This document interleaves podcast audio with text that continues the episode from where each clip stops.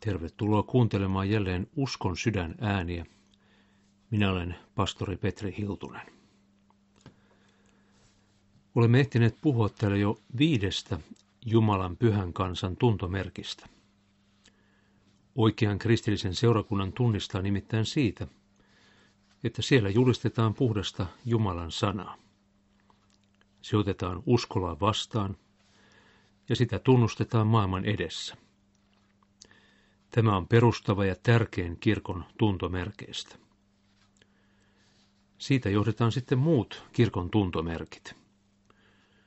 Näitä ovat pyhä kaste ja pyhä ehtoollinen, kun ne toimitetaan Kristuksen säätämyksen mukaan, kun niistä opetetaan oikein ja ne vastaan otetaan uskolla.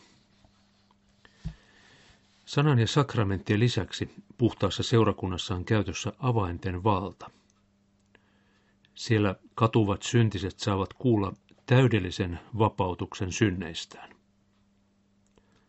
Katumattomille sen sijaan ei julisteta vapautusta, vaan parannuksen tekemistä. Näitä neljää asiaa, Jumalan sanaa, sakramentteja ja synninpäästön avaimia, hoitaa sitten paimen virka – joka on Kristuksen kirkon viides ulkonainen tuntomerkki. Kristus on asettanut seurakuntaansa paimen viran. Hän on säätänyt, mitä paimenviran tehtäviin kuuluu. Ja Kristus myös päättää, ketkä tuohon virkaan kutsutaan. Kukaan ei voi ottaa paimenen tehtävää tai vaatia sitä itselleen, vaikkapa vetoamalla tasa-arvoperiaatteeseen. Ei vaan Kristus kutsuu ja asettaa paimenet, toki seurakuntansa ja sen viranhaltijoiden välityksellä. Nykyisin kuulee joskus väitteen, että vain piispa voi vihkiä pappeja. Tämä ei kuitenkaan ole luterilainen käsitys. Luterilaisten tunnustuskirjojen mukaan seurakunta kutsuu, valitsee ja vihkii paimenensa. Tunnustuskirjojen mukaan tämä oikeus on seurakunnalle annettu lahja, jota ei mikään inhimillinen auktoriteetti voi riistää. Tunnustuskirjoissa opetetaan näin. Seurakunnilla on yhä oikeus valita ja vihkiä palvelusviran hoitajia – kun piispoista tulee kerettiläisiä eli harhaoppisia, tai kun he kieltäytyvät vihkimästä virkaan, silloin seurakuntien on jumalallisen oikeuden perusteella juure divino pakko jo virassa olevien paimentensa välityksellä vihkiä uusia paimenia ja viranhoitajia. Tämän väitetyn hajannuksen ja erimielisyyden syynä on yksinomaan piispojen jumalattomuus ja tyrannius. Paavali määrää, että niitä piispoja, jotka saarnaavat ja puolustavat jumalatonta oppia ja kulttia, on pidettävä kirouksen alaisena. Näin siis opetetaan luterilaisissa tunnustuskirjoissa. Ja tämän ohjeen mukaisesti on Suomen evankelis-luterilaisessa lähetyshiippakunnassa – vihittynyt jo kymmeniä miehiä paimen virkaan. Raamatun mukaisen uskonsa vuoksi heitä ei ole suostuttu vihkimään kansankirkossa papeiksi. Ja samaan aikaan saa kirkon virossa jatkaa moni työntekijä, joka avoimesti ilmoittaa, ettei usko edes raamatun perustotuuksiin. Lampaat tarvitsevat oikeita paimenia – ei niitä, jotka suden nähdessään lähtevät pakoon ja jättävät lampaat suden suuhun. Tänään puhumme kirkon kuudennesta tuntomerkistä, nimittäin julkisesta rukouksesta. Se kuulostaa jotenkin helpolta ja selvältä tuntomerkiltä. Katsomme kuitenkin lähemmin, mitä Martti Luther kirjoittaa julkisesta rukouksesta – kirjassaan kirkolliskokouksesta ja kirkosta vuodelta 1539. Kuudenneksi tunnemme ulkonaisesti pyhän kristillisen seurakunnan rukouksesta, Jumalan julkisesta kiittämisestä ja ylistämisestä. Sillä kun missä kuulet tai näet rukouttavan isä meidän rukousta ja opetettavan sitä lapsille, sekä laulettavan psalmeja ja hengellisiä lauluja, Jumalan sanan ja oikean uskon mukaan. Edelleen, missä julkisesti terotetaan mieliin uskon tunnustus, kymmenet käskyt ja katkismuksen opetukset, tiedä, että siellä varmasti on Jumalan pyhä kristillinen kansa.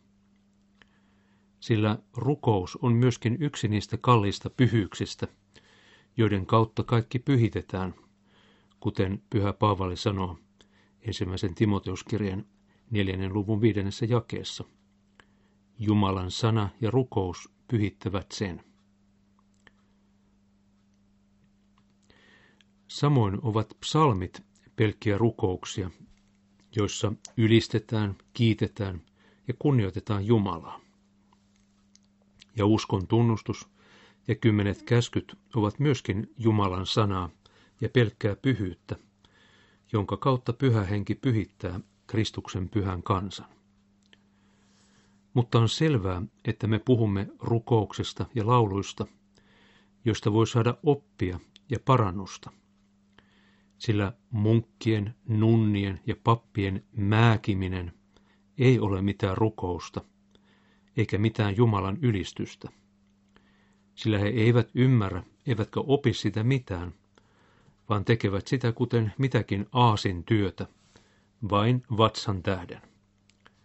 Mitään parannusta, pyhitystä tai Jumalan tahdon täyttämistä he eivät rukouksellaan tarkoita. Näin siis Luther kirjassaan kirkolliskokouksesta ja kirkosta. Suomalaisen kristinopin mukaan rukous on sydämen nöyrää ja vilpitöntä puhetta Jumalan kanssa. Kun rukous on sydämen välitöntä tuntoa Jumalan läheisyydestä, sitä sanotaan hartaudeksi. Rukouksessa saamme myös pyytää Jumalalta itsellemme ja lähimmäisillemme hengellistä ja ruumiillista hyvää. Me kiitämme Jumalaa hänen hyvyydestään ja ylistämme hänen pyhää nimeänsä. Näin siis kristinoppi määrittää rukouksen, ja varsin hyvin määrittääkin. Huomatkaa kuitenkin, mitä tästä puuttuu. Tässä ei sanallakaan puhuta yhteisestä ja julkisesta rukouksesta. Painopiste on yksilössä ja hänen henkilökohtaisessa yhteydessään Jumalan kanssa. Vieläpä sydämen välittömässä tunnossa, siis hyvin, hyvin yksityisessä maailmassa. Itse vähän vierastan sitä, että rukous määritellään nöyräksi ja vilpittömäksi puheeksi. Ikään kuin vain tietyllä asenteella toimitettu rukous olisi Jumalan edessä kelvollista. Puhe tunnosta siirtää taas painopisteen tunneelämään, psykologiaan. Eiköhän meillä kaikilla ole välillä se tunto, ettei Jumala ole lähellä. Me emme voi rakentaa hengellistä elämämme tuntojen ja tunteiden varaan. Taustalla on pietismin ihanne siitä, että hengellinen elämä olisi henkilökohtaista.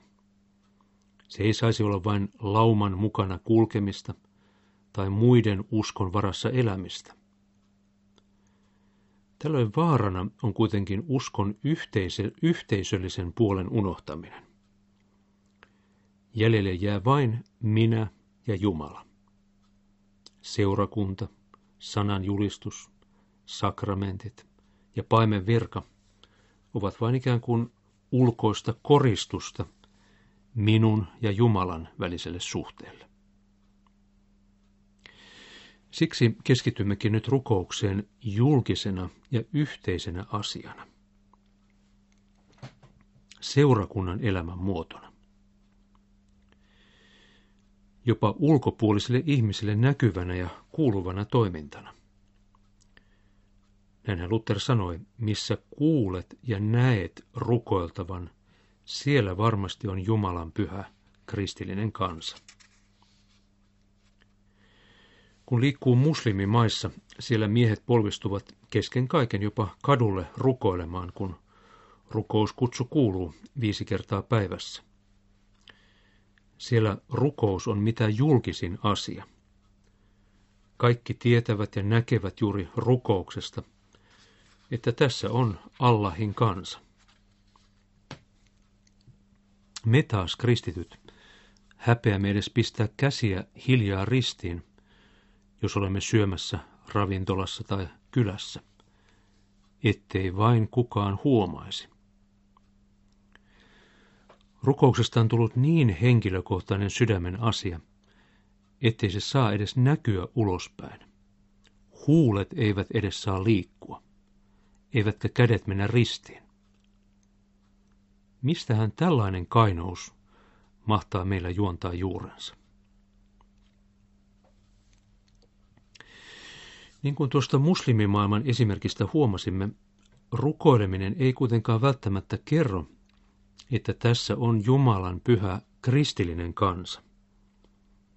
Rukoilevathan muslimit, hindut, Jehovan todistajat, mormonit ja monet monet muutkin. Mistä kristillisen rukouksen tunnistaa? Kristillisen rukouksen tunnistaa ensinnäkin siitä, että se tapahtuu kolmiyhteisessä Jumalassa. Me rukoilemme Isää, Pojan kautta, Pyhässä hengessä. Isää, Pojan kautta, Pyhässä hengessä. Jo tämän vuoksi kristittyjen ei koskaan pitäisi mennä rukoilemaan yhdessä buddhalaisten tai muiden kolminaisuuden kieltäjien kanssa, niin kuin esimerkiksi Paavi on jo tehnyt. Toiseksi kristillinen rukous tapahtuu Jumalan sanan mukaan, niin kuin Luther äsken sanoi. Rukous on siis sidoksissa raamattuun Jumalan sanana. Me emme rukoile omiamme, vaan niitä asioita, joita Raamattu meille opettaa. Raamattu on rukouksen oppikirja ja sisältö. Me rukoilemme Jumalalle niitä sanoja ja niitä ajatuksia, jotka Jumala on antanut meille raamatussa. Tällöin meidän rukouksemme on varmasti Jumalan tahdon mukaista. Hän kuulee sen ja vastaa siihen. Ja siksi Isä meidän rukouksella on niin tärkeä paikka seurakunnan ja kristityn elämässä. Se on Jumalan sanan opettama Herran rukous. Se on siksi kaikkien muiden rukousten yläpuolella. Voi olla, että se tuntuu meistä liian kuluneelta tai yksinkertaiselta tai liian kapealta. Ja usein käykin niin, että ajatukset lähtevät sen aikana käymään vaikka Amerikassa, niin kuin Akuräty kertoi hänelle usein käyvän. Mutta säännöllinen isämeidän rukouksen käyttäminen aamuin illoin pitää meidät varmasti Jumalan sanan mukaisessa rukouselämässä. Luther mainitsee lisäksi psalmit, jotka ovat todellinen rukouskirja. Niitä on hyvä lukea jatkuvasti uudelleen ja uudelleen, alusta loppuun, rukoillen, kiittäen, kunnioittaen Jumalaa. Psalmien kautta me voimme tuoda Jumalalle omat murheemme ja ahdistuksemme. Ja psalmien kautta Jumala hoitaa meitä rukouksessa. Jumalan palveluksessa psalmeilla on valitettavasti usein varsin vähäinen asema. Kullekin pyhälle on valittu oma psalminsa tai osa siitä. Tulevaisuudessa toivottavasti pääsemme siihen, että myös päivän psalmi luetaan aina Jumalan palveluksessa. Psalmit ovat pohjana myös monille virsille, vaikkapa kun Herra hoitaa, paimentaa, ei silloin mitään puutu. Viren 375 taustalla on psalmi 23. On mielenkiintoista, että Luther pitää rukouksena myös psalmien ja hengellisten laulujen laulamista. Hän antaa raamatun ja oikean uskon mukaisille virsille ja lauluille tavattoman suuren merkityksen. Siksi luterilainen kirkko onkin virsien ja laulamisen kirkko. Luther itse sanoitti monia virsikirjan upeimmista virsistä. Enkeli taivaan, kuoleman kahleet murtanut, on Kristus voitollansa. Jumala ompi linnamme. Kun kasteen Jordan virrassa myös Jeesus otti vastaan. Oi pyhä henki pyydämme, meidät liitä toinen toiseemme. Kaikki nämä ovat Lutterin virsiä. Lutterille virret olivat rukousta, josta voi oppia ja joka vaikuttaa syvästi hengelliseen elämään. Hän sanoi, että me puhumme rukouksesta ja lauluista, josta voi saada oppia ja parannusta. Kun virren sanoma on Jumalan sanan mukainen, se saa aikaan saman kuin laki ja evankeliumi. Se paljastaa synnit ja kirkastaa armon. Siksi on hyvä rukoillen laulaa yhdessä virsiä Jumalan palveluksessa. Kolmanneksi kristillinen rukous tapahtuu aina kolmiyhteisessä Jumalassa ja Jumalan sanan mukaan, mutta sen lisäksi kristillisen rukouksen tuntomerkkinä on Lutherin mukaan se, että se tapahtuu oikean uskon mukaan. Jos meidän rukouksemme eivät ole oikean uskon mukaisia, Jumala ei kuule niitä, tai ei ainakaan toteuta niitä. Jos me vaikka pyydämme siunausta synnillemme, Jumala ei sitä noudata. On aivan turha järjestää rukoushetkiä homopareille, sillä sellaisia rukouksia Jumala ei siunaa. Ne eivät ole Jumalan sanan eivätkä oikean uskon mukaisia. Viimeisimmässä käsikirja-uudistuksessa Jumalan palvelusten rukousten kirjo lisääntyi huimasti. Mukana on hyviä ja oikea-uskoisia rukouksia, mutta myös aika käsittämättömiä muotoiluja. Ja siksi meidän pappien pitää nykyisin olla tarkkana, minkälaiseen rukoukseen seurakuntaa johdatamme. Jotkut rukoukset muistuttavat enemmän esitelmää Jumalalle tai puhetta seurakunnalle kuin rukousta. Vaikkapa tämä, Jumala, sinä janoat olla lapsillesi kuin hellä äiti, kuin rakastava isä. Sanassasi tähdennät meille tänään rikkauden turhuutta – ja rakkauden välttämättömyyttä. Epäluulo, yksinäisyys ja viha ajavat meitä ikävöimään rakkautta, mutta me ahnehdimme rikkautta ja niin edelleen.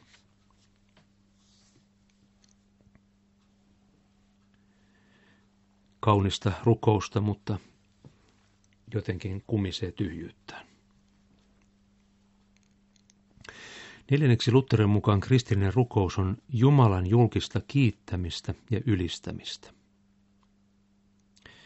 Se on siis vastaamista siihen, mitä Jumala on meille antanut. Todellinen kiitollisuus nouseekin juuri tästä. Jumalan hyvien tekojen ja lahjojen vastaanottamisesta. Oikeastaan vain siitä voi syntyä aito kiitos ja ylistys. Se kumpuaa silloin luonnostaan sydämestä, ilman mitään pakottamista ja nostattamista. Jumalan palveluksen rukoukset, virret, ylistykset ja uskon tunnustus tarjoavat hyvän kanavan tähän kiittämiseen ja ylistämiseen. Meidän ei tarvitse itse keksiä sanoja ja tapoja Jumalan ylistämiseen. Sanat ovat Jumalan sanoja jotka me rukoilemme ja laulamme Jumalalle takaisin. Eikä kiittäminen ole vain yksilön teko, vaan se on koko koolla olevan seurakunnan kiitosuhria Jumalalle. Tänä aikana järjestetään paljon erilaisia ylistyskokouksia. Ajatellaan, että siellä vasta sitä oikeaa ja aitoa ylistämistä on, kun ihmiset huutavat ja tanssivat ja ovat vapaita kahlehtivista muodoista. Toisaalta kuitenkin myös näissä ylistyskokouksissa on omat muotonsa ja tapansa. Niissäkin ohjataan ihmisiä tietynlaiseen ylistämiseen. Valitettavan usein näissä tilaisuuksissa näyttää olevan kysymys aika tunnepohjaisesta toiminnasta. Tunnelmaa kohotetaan toistamalla jotakin laulun säättä loppumattomiin. Lämmitellään jonkin bändin johdolla tunti tai kaksi, kunnes ihmiset on saatu tiettyyn tunnetilaan. Tärkeämpää tuntuu olevan kokemus ja elämys kuin Jumalan sana ja oikea usko. Lutterille Jumalan julkinen kiittäminen ja ylistäminen ei suinkaan tarkoittanut tällaista. Hän liittää ne yksinkertaiseen Jumalan palvelukseen, isä meidän rukoukseen, psalmien ja virsien laulamiseen, uskon tunnustukseen ja niin edelleen. Ylistäminen ei Lutterille ole mikä, mitään tunnelman nostattamista, vaan se on seurakunnan kiitosrukousta, jonka syynä ovat Jumalan suuret teot, varsinkin pelastuksen lahjat, Kristuksen kärsimys, hänen kuolemansa ja ylösnousemuksensa meidän syntiemme puolesta. Viidenneksi kristillinen rukous on ymmärrettävää ja ymmärtävää rukousta. Roomalaiskatolisista papeista, munkeista ja nunnista hän sanoo, sillä he eivät ymmärrä, eivätkä opi siitä mitään, vaan tekevät sitä kuten mitäkin aasin työtä, vain vatsan tähden. Rukoileminen ei ole jotain ylihengellistä, jotakin osin salattua ja ylimaallista toimintaa. Me rukoilemme asioita, jotka ovat ymmärrettäviä. Me käytämme sanoja, jotka ovat ymmärrettäviä. Siksi vaikkapa kirkkoslaavin käyttäminen liturgiassa ei ole luterilaisen uskon näkemyksen mukaista. Sitä kieltähän ei kukaan oikeastaan enää ymmärrä. Se on vain jäänne menneeltä ajoilta, pyhiä sanoja ilman merkitystä rukoilijoille. Ymmärrän kyllä, että rukoukseen kuuluu myös palvonta ja hiljaisuus. Eikä rukoukseen aina tarvita sanoja. Joskus hiljentyminen ja kuunteleminen, Jumala, Jumalan lähellä viipyminen riittää. Paavali puhuu hengellä rukoilemisesta ja ymmärryksellä rukoilemisesta. Molempia tarvitaan. Paavali kuitenkin asettaa seurakunnan yhteisessä rukouksessa ymmärrettävän rukouksen yksin omaisen asemaan. Ellette puhu selvää kieltä, kuinka teidän puhettanne voidaan ymmärtää? Sananne haihtuvat taivaan tuuliin.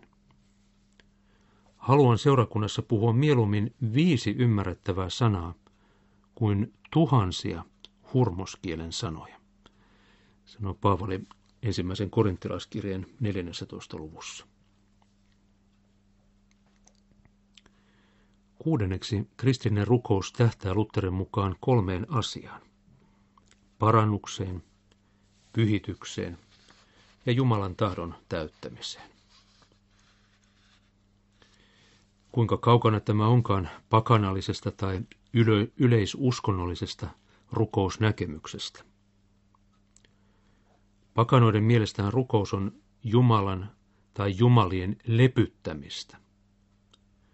Erilaisten rukousmenojen, rukousnauhojen, rukousmyllyjen, rukoussuitsukkeiden ynnä muiden avulla vihainen Jumala koetetaan tehdä suopeaksi Jumalaksi. Yleisuskonnollinen rukous muistuttaa taas lähinnä joulupukin toivelistaa. Ihminen ajattelee itsessään olevansa ihan hyvä. Hän vain tarvitsee Jumalaa joidenkin tavoitteiden saavuttamiseen. Lisää aineellista hyvää, sairauden poistumista, tyttärelle sulhanen, itselle perämoottori, vaimolle kelsi turkki. Menestysteologinen rukous muistuttaakin hyvin usein tällaista. Kristillisessä rukouksessa painopiste on kuitenkin Jumalassa ja siinä, mitä hän haluaa ihmiselle tehdä. Me rukoilemme, tapahtukoon sinun tahtosi. Ja mikä on Jumalan tahto? Hänen tahtonsa on se, että me käännymme ja teemme parannuksen. Ja sitten Jumala tahtoo anteeksi antamuksen kautta johdattaa meidät pyhitykseen, eli yhä syvenevä, syvenevään synnin ja armon tuntemiseen. Hän alkaa perata meistä synnin jäänteitä, ja näin Kristuksen kaltaisuus saa lisääntyä meissä. Rukouksen päämäärä on, että Jumala saa olla meille kaikki kaikessa, ja me saamme olla hänen rakkaita lapsiaan. Näin me olemme puhuneet siitä, miten pyhä kristillinen rukous eroaa muusta rukoilemisesta. Vain tuosta pyhästä kristillisestä rukouksesta voi maailma tunnistaa pyhän kristillisen kansan, eli seurakunnan, Kristuksen tosikirkon. Valitettavasti sen korvikkeita ja vääristymiä on roppakaupalla tarjolla tässä maailmassa.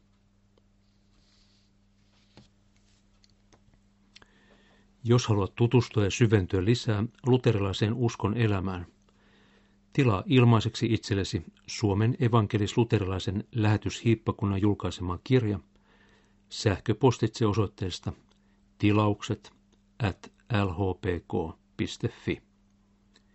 Tilaukset at lhpk.fi. Jumala sinua siunatkoon.